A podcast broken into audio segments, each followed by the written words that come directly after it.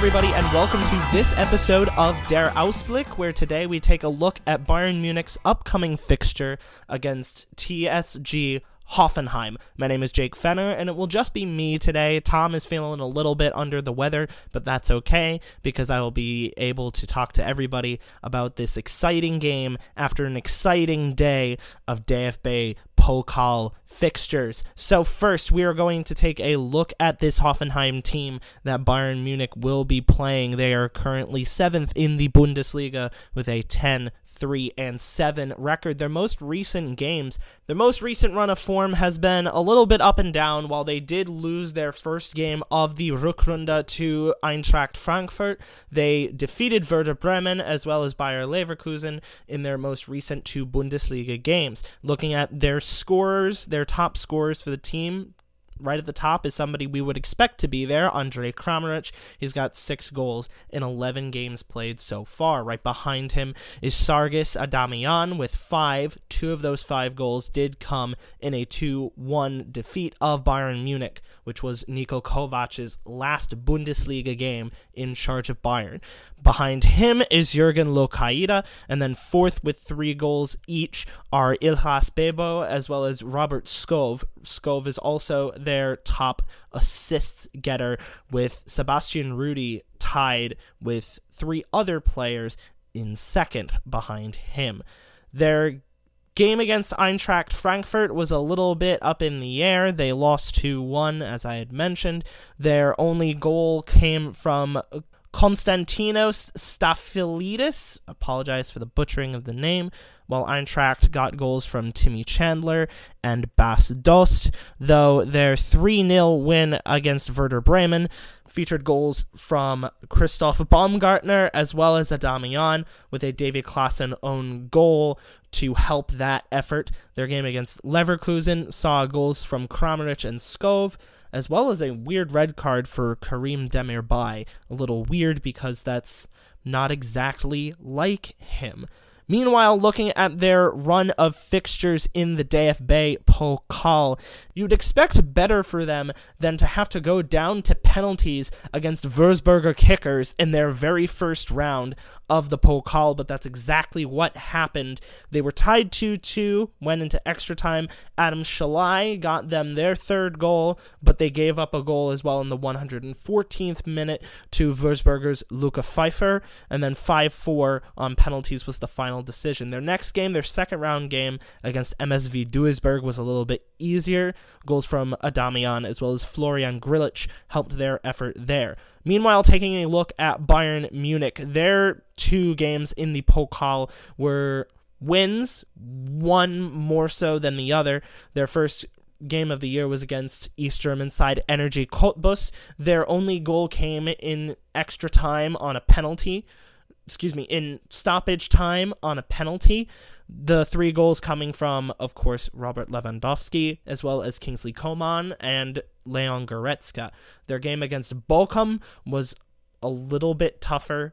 An own goal from Alphonso Davies helped Bochum, but two goals quickly from Serge Gnabry as well as Thomas Muller helped the Bayern effort, and they were able to advance in Niko Kovac's last Pokal game in charge of the team.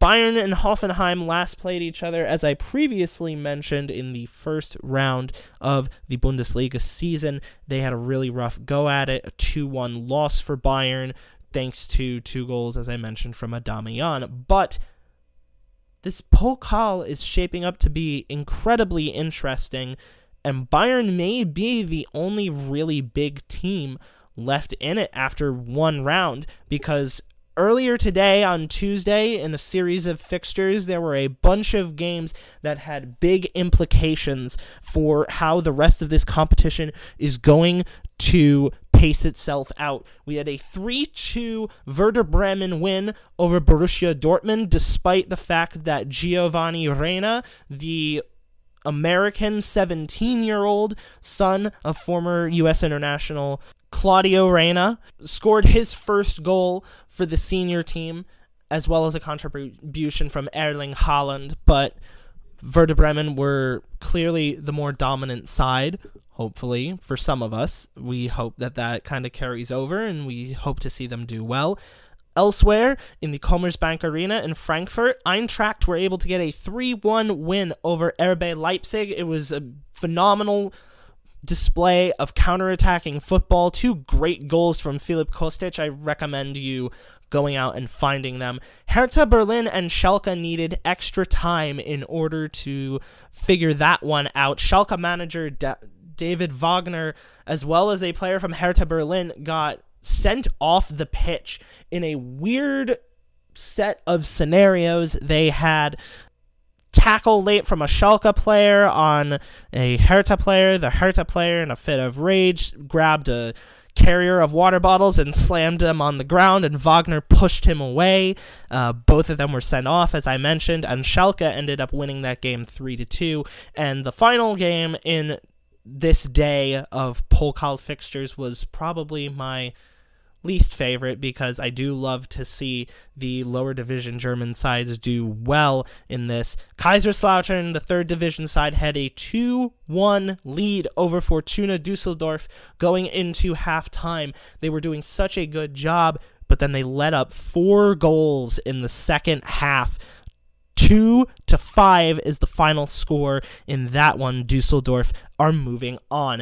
The slate of games for tomorrow looks like this. First off at 12:30 p.m. Eastern, Bayer Leverkusen kicks off their match against VfB Stuttgart as well as a matchup against Union Berlin and 4th division side SC Verl 1924. And then at 2:45 Eastern, Bayern Munich are taking on Hoffenheim, as well as fourth division side Saarbrücken taking on Karlsruhe SC. Two fourth division sides playing on the same day is very interesting to check out. Now, coming to the prediction part of this episode, I think that a lot of that recent matchup against Hoffenheim, that 2 1 loss, had to deal with the fact of who had been in charge. A lot of my fears about Niko Kovac being fired was that on an interim basis, Hansi Flick would not be able to do much with the team, that the team wouldn't be able to respond well, and that his influence over the players may not be good enough to try to go out and win any titles. And I have been sorely proven wrong on that one, as I have said many times, and I'm actually incredibly impressed with the way that Hansi Flick has been able to rotate the team to put players to in a position to succeed in positions of need. See Alphonso Davies and his sparkling performances at left back outside of his sparkling performances off the field with his TikTok videos which are phenomenal if you have not checked them out yet. I think Bayern are going to win this one 3 to 1. They're playing at home at the Allianz Arena. The roster is a little more taken care of than the other roster that we fielded in the Bundesliga round, which featured such things as Philippe Coutinho as the midfielder right behind Robert Lewandowski, as well as a back four featuring Niklas Süle, who is now injured, but also Benjamin Pavard at left back and Jerome Boateng as one of the center backs. So with the roster a little more secure, with that back line looking like any combination of Davies, David Alaba, Benjamin Pavard, uh, Alvaro Odriozola might be able to make his debut for Bayern Munich, and that might be something that we look to see and hope could happen.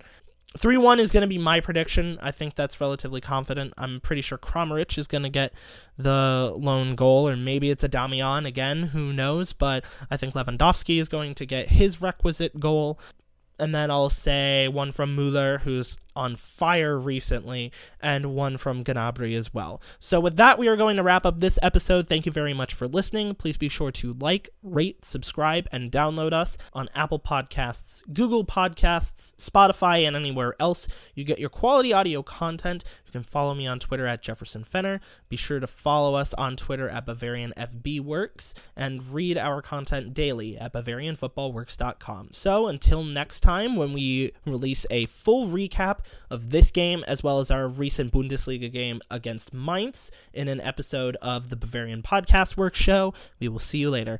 Auf Wiedersehen.